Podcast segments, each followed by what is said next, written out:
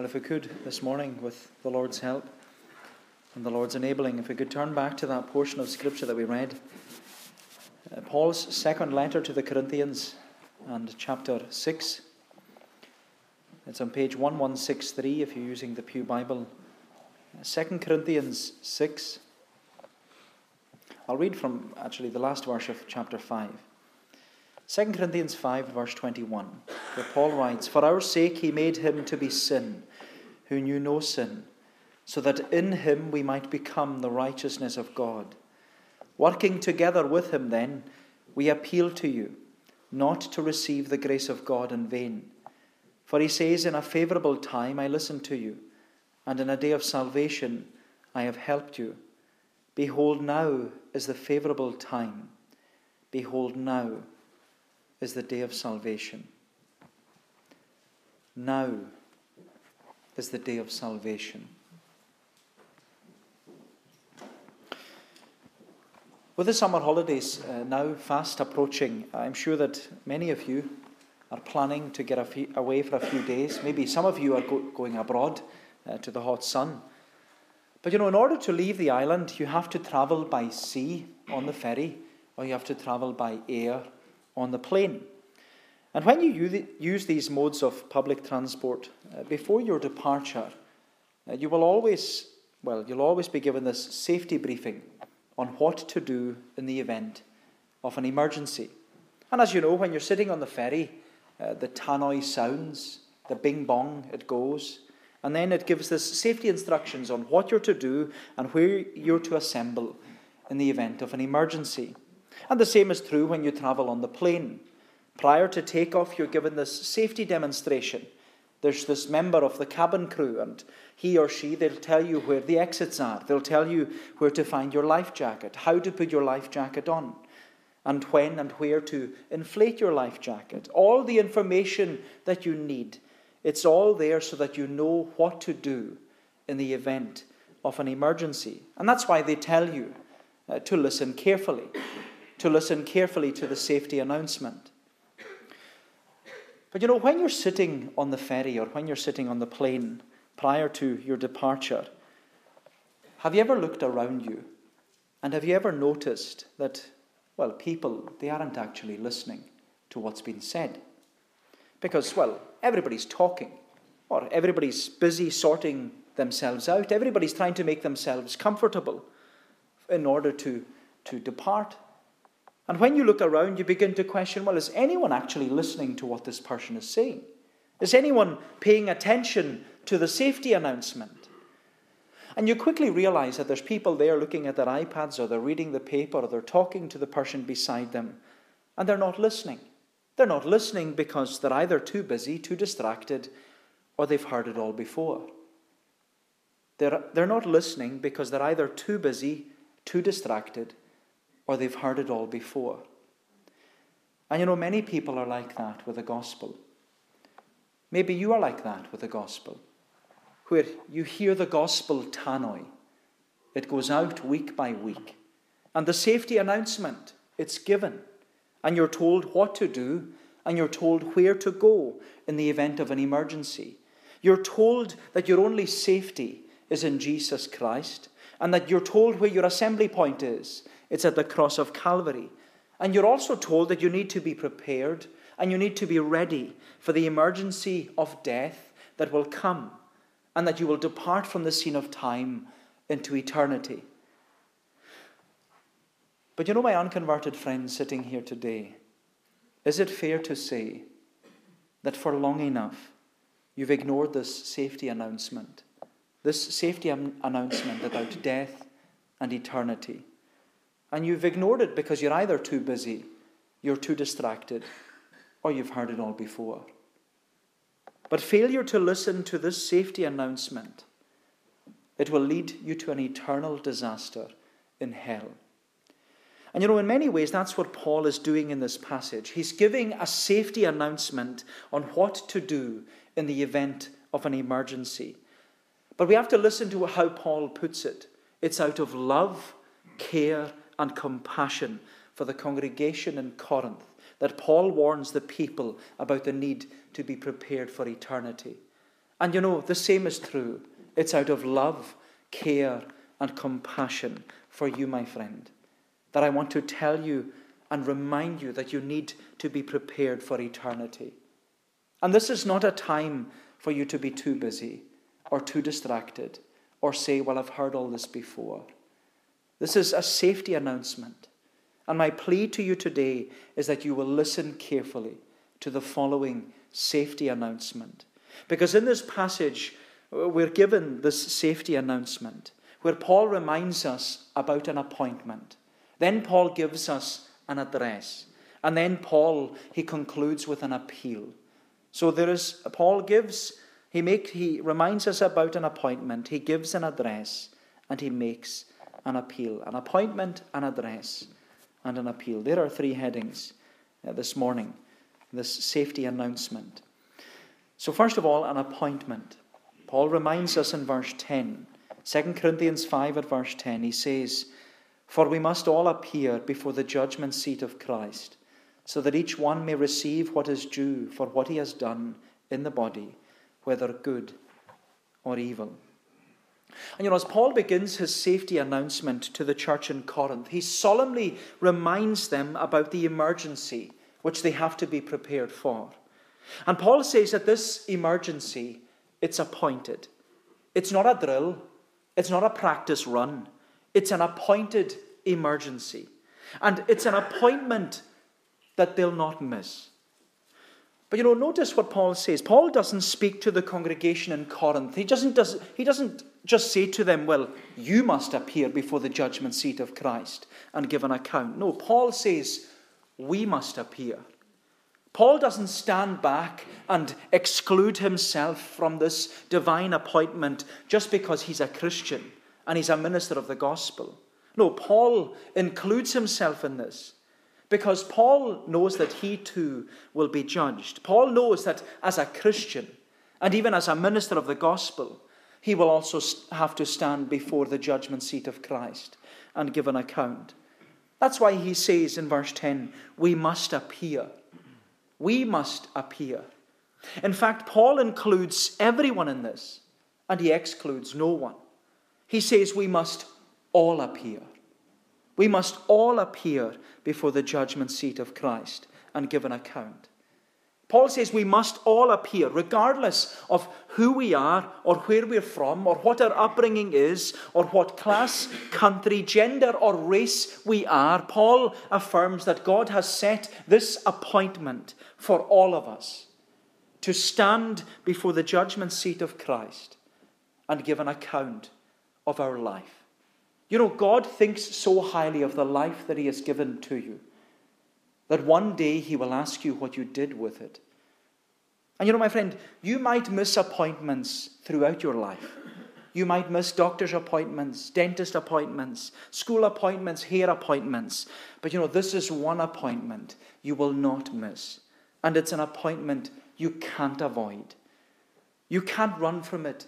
You can't prevent it. You can't even ask to change your appointment.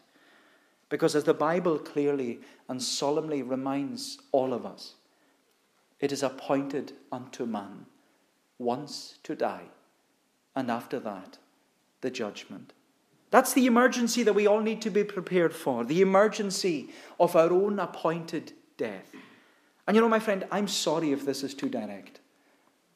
I'm sorry if you think this is too direct, but as a minister, when I have to stand over an open grave, and when I have to address those who are still living, those who are in our community still on mercy's ground, and remind them about the certainty and the reality of death, it's then that I see the urgency of this message. The urgency of this message because of those around me that I love those who I care for in this community who are still on mercy's ground, and I want them to listen carefully to this safety announcement. And you know, I'm not ashamed that this safety announcement has to go out because God is not willing that any should perish. The Bible says that God wants all people to come to Him in faith and obedience. Because the reality is, this is the reality of life. Life is uncertain. Death is sure. Sin is the cause. Christ is the cure. I was reminding them of that at the funeral on Monday, burying a 55 year old man.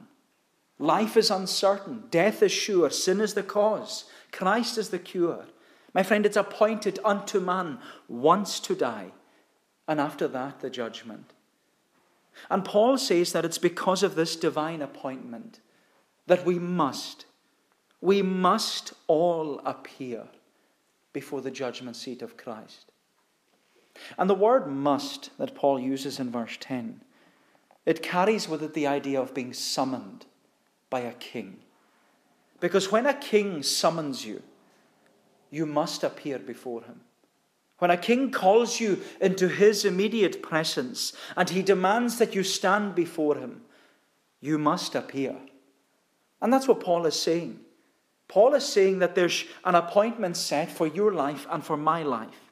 He's saying that there's a day coming when we're going to be called out of the scene of time and summoned before this great King, King Jesus. And when our appointed time comes at death, we must, we must all appear before the judgment seat of Christ and give an account. And you know, my unconverted friend, can I ask you today, are you ready? Or are you ready to stand before King Jesus? If this king summoned you today and called you out of the scene of time into eternity, are you ready? Are you ready? Because we must, we must, it's a certainty. We must all appear before him, before the judgment seat of Christ, and give an account. And you know, we'll have to give an account of all the things that we've done in our body, says Paul, whether good or evil.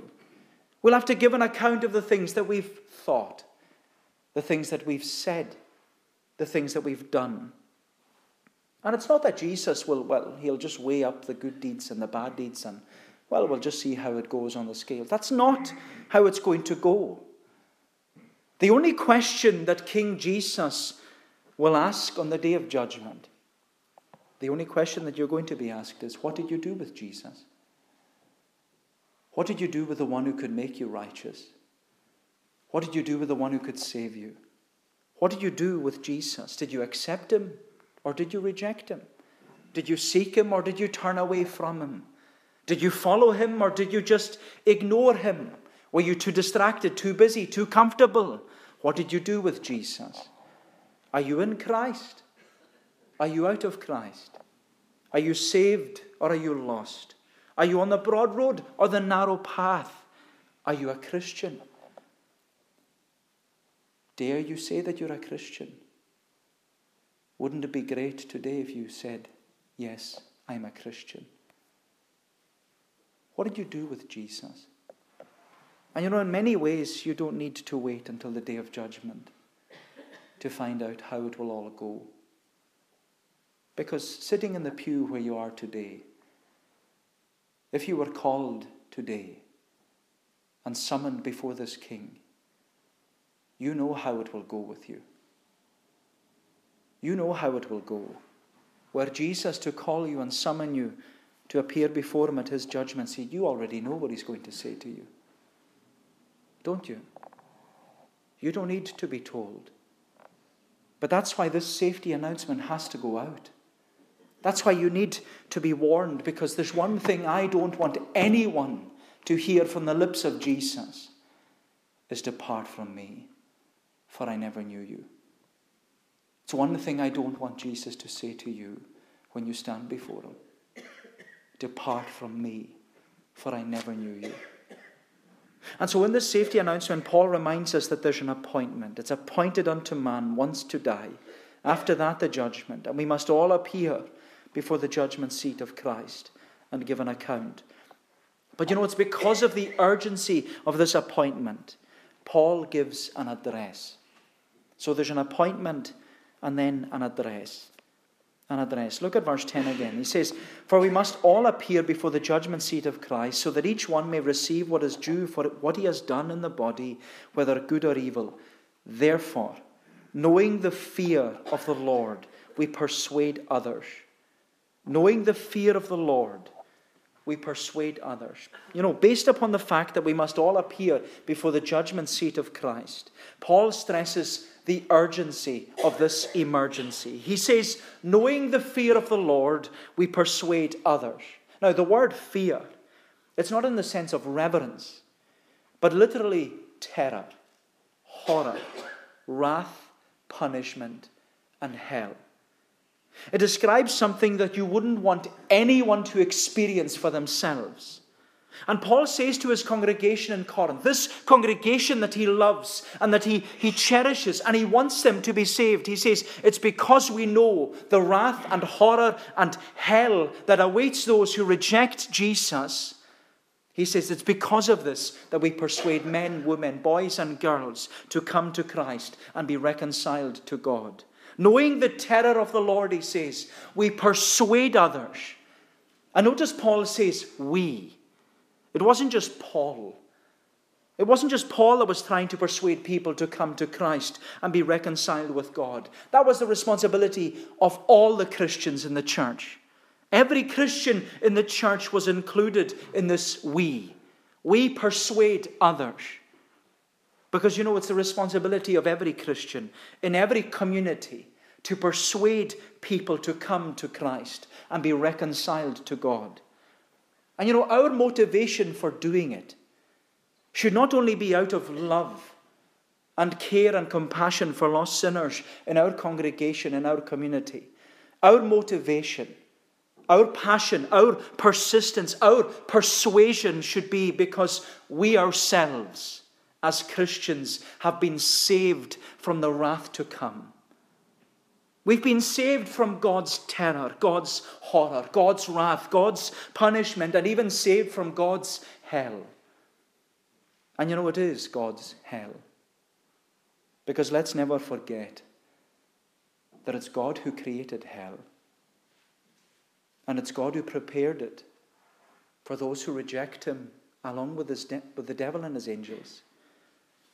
And you know, my Christian friend here today, our motivation to speak to people about their soul, or to invite them to church, or to a testimony evening, or to a Bible study, or to Christianity Explored, our motivation, our passion, our persistence, our persuasion should be because we know the terror of the Lord.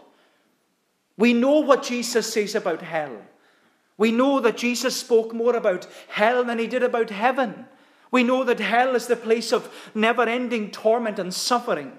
We know that it's the place where there is pain and punishment for sin. We know that hell is an eternal fire where you are eternally dead. My friend, hell is a real place, and real people go there.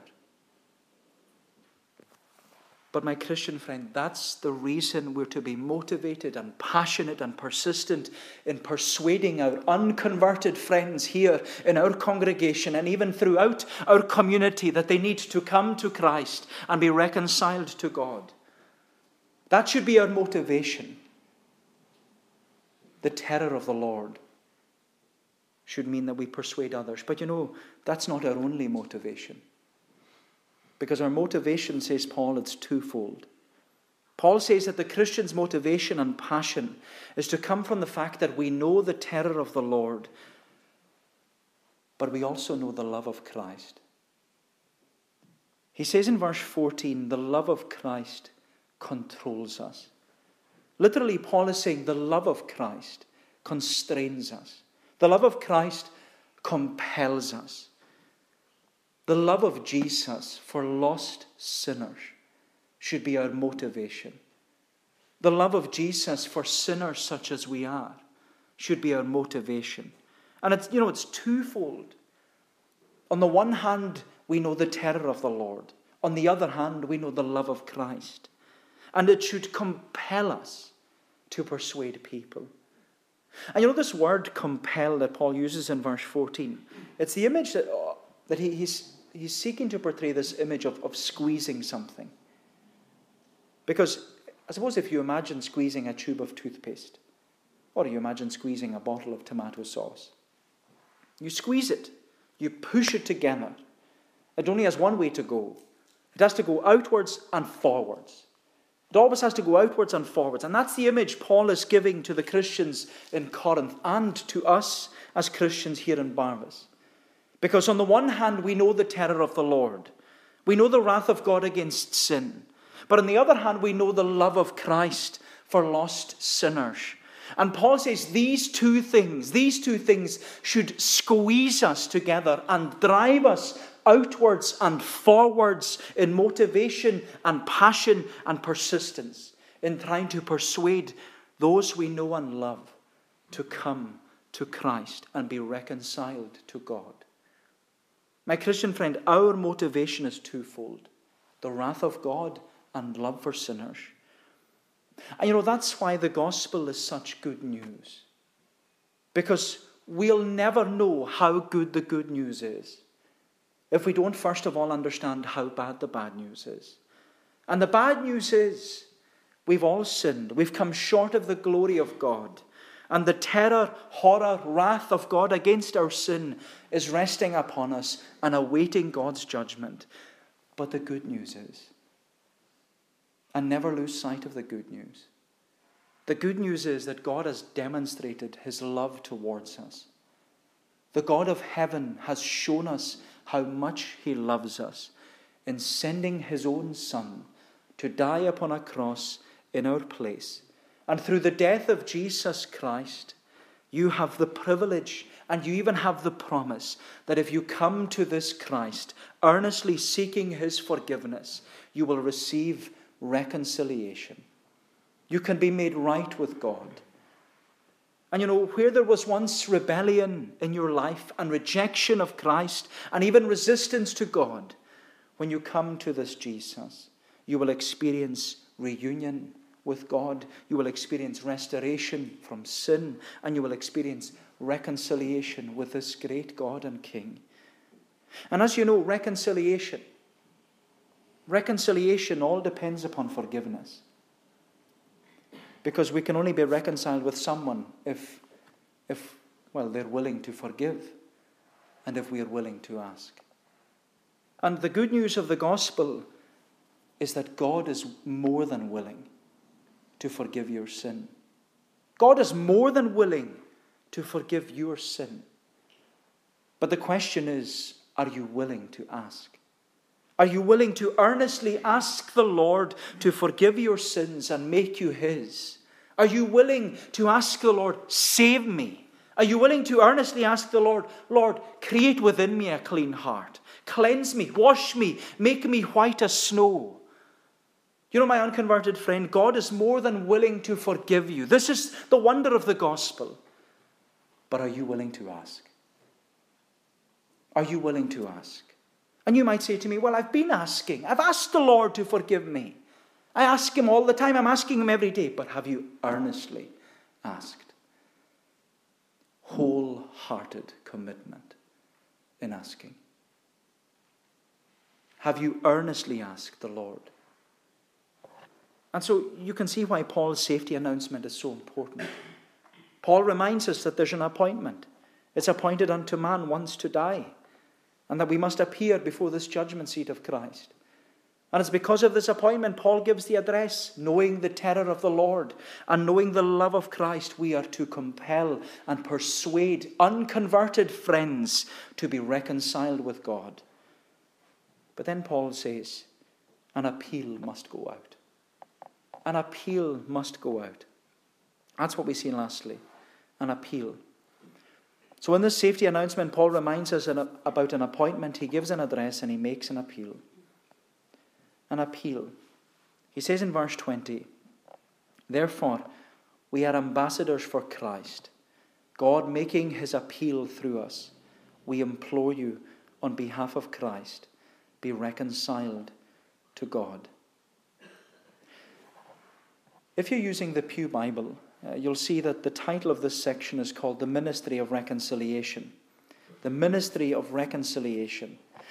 And as a Christian, and even as a minister of the gospel, Paul knew that he was part of this ministry of reconciliation. Paul understood that his purpose as a Christian was to make an appeal to those in his congregation and those in his community who were still outside of Christ and would one day have to stand before the judgment seat of Christ.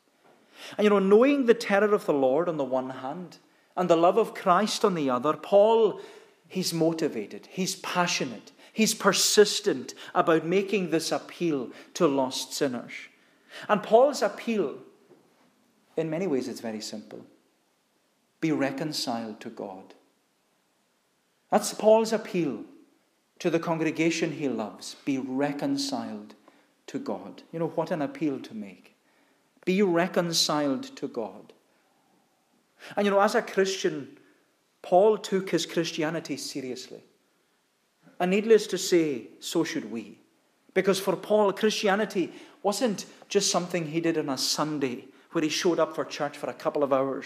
Paul lived out his Christianity where he was, what he was doing, and he took his Christianity seriously. So much so that he describes himself. He describes the Christians in his congregation. He says, We are ambassadors for Christ. We are representatives of King Jesus. And Paul says that when he makes, when King Jesus makes his appeal to lost sinners who are under the wrath of God, awaiting the judgment seat of Christ, he says, it's God who's speaking to them through us. We are just the ambassadors, we're the representatives. And God is making his appeal through us. We are just speaking on behalf of Christ. My friend, it's not me speaking to you today. God is speaking to you. God is calling you, just as we were saying to the children, calling you by name. As it was for Moses, Moses, Moses, calling him to come. God is appealing to you. And you know, my unconverted friend, as a minister and even as elders and as Christians in this congregation, our appeal to you, as Paul writes here, we implore you, we want you we beg you. We desire and long for you. We plead and pray for you that you will be reconciled to God. Do you know there was one amazing thing? Well, there was many amazing things about the faith mission being here. But the prayer meeting in the morning, the amount of people they named from this community before the throne of grace, and many of them are sitting here this morning. You were named personally because the longing was that you would be reconciled to God. We implore you on behalf of Christ, be reconciled to God. And the thing is, you can be reconciled. Don't think you're outside of this. Paul says in verse 21 For our sake, he made him to be sin who knew no sin, so that in him we might become the righteousness of God. My friend, you can be reconciled to God right here, right now, all because of what Jesus did on the cross. It was all because of Calvary's great transaction. You can be reconciled to God because it was upon the cross of Calvary that Jesus Christ, who knew no sin, he became sin for us. He became a curse for us that we, through his righteousness, we might be made righteous. It was Calvary's great transaction where the worst about him was laid, uh, the worst about me was laid upon him, and the best about him was laid upon me. My sins were transferred to Christ, his righteousness transferred to me. He took my sin, he took my guilt, he took my shame, he took my hell, all so that I could be set free. It was Calvary's great transaction. You know, this is the wonder of the gospel. And you know, it was with that that Paul, he went on to say in this great safety announcement, he says at the beginning of chapter 6 at verse 1, working together with Christ, then, we appeal to you as a congregation not to receive the grace of God in vain. Don't receive the grace of God in vain. Don't try and, and be saved by your own efforts or your own knowledge or your own works or your Bible reading or your church attendance. Don't think that these things are going to save you. Don't receive the grace of God in vain, but receive reconciliation with God. Receive Christ as your Savior. Receive forgiveness of sin by simply asking. Simply asking.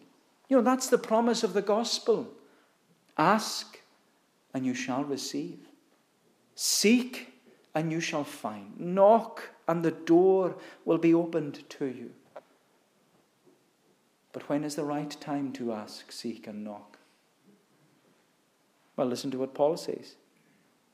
He says in verse 2 In a favorable time I listened to you, and in a day of salvation I have helped you. Behold, now is the favorable, favorable time.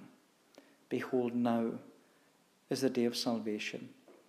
There's a quote there in verse 2. Paul quotes from Isaiah 49 in order to emphasize that before Calvary's great transaction, before Jesus died on the cross, reconciliation with God was not completely possible. But because Jesus died on the cross, condemned in the place of sinners, condemned in your place and my place, the way is open.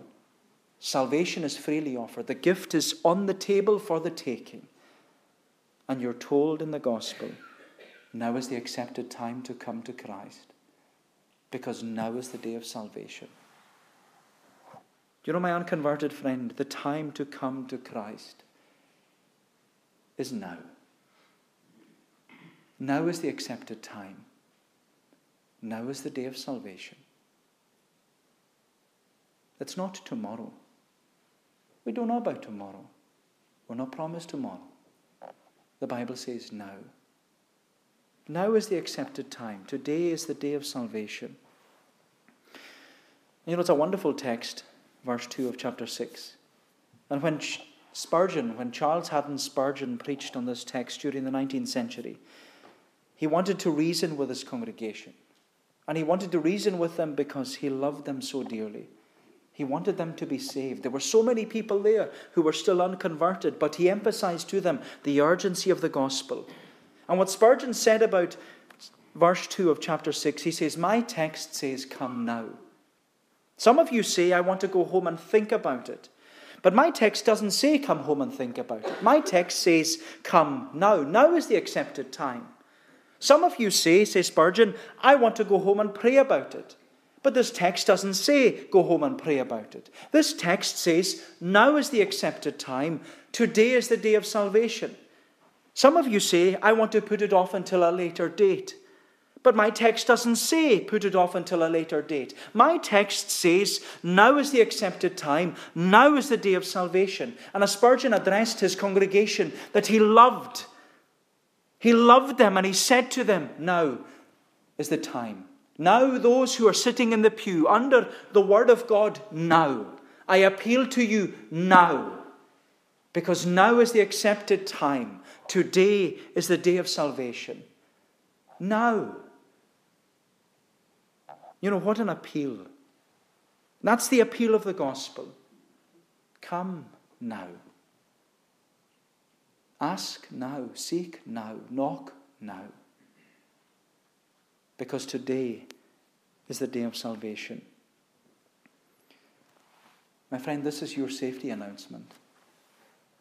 And I hope you've been listening carefully. Because there's an appointment. It's appointed unto man once to die. After that, the judgment. We must all appear before the judgment seat of Christ and give an account of the deeds done in the body, whether good or evil. There's an appointment. There's also an address. It's because we know the terror of the Lord.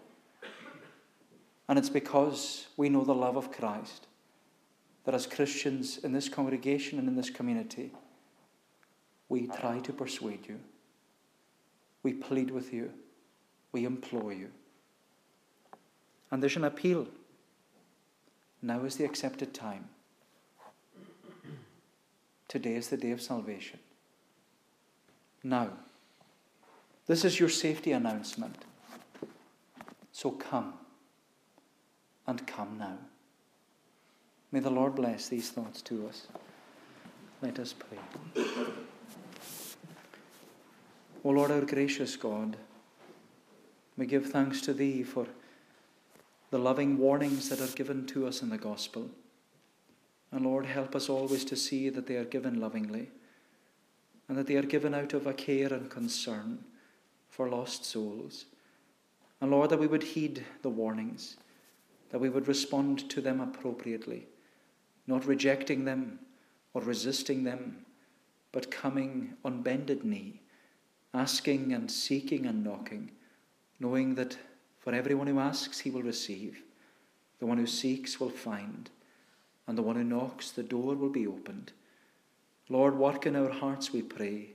Bless us, we ask, and watch over us throughout today, that thou wouldst keep us on mercy's ground, even until we find thee.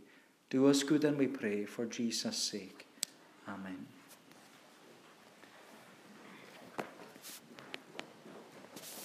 We're going to bring our service to a conclusion by singing the words of Psalm 62. Psalm 62 in the Scottish Psalter. It's on page 294. Psalm 62.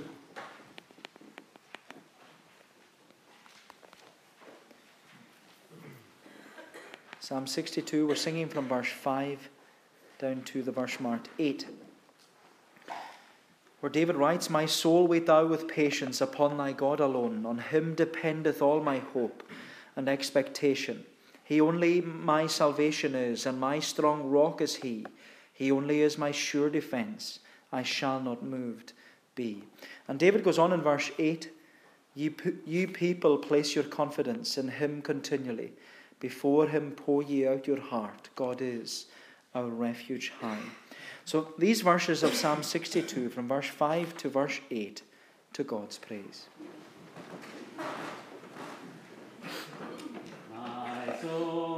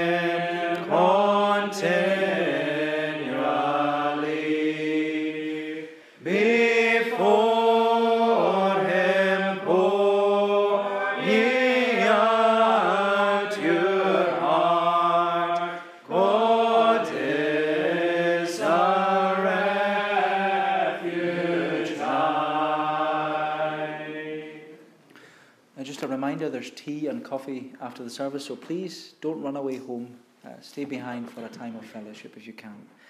Uh, we'll just conclude. Lord, we give thanks for thy goodness to us. We thank thee, Lord, for the tokens provided for us. Bless them to our body's use and help us always to eat and to drink and to do everything to thy glory.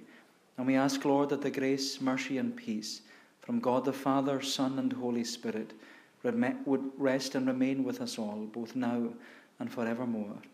Amen.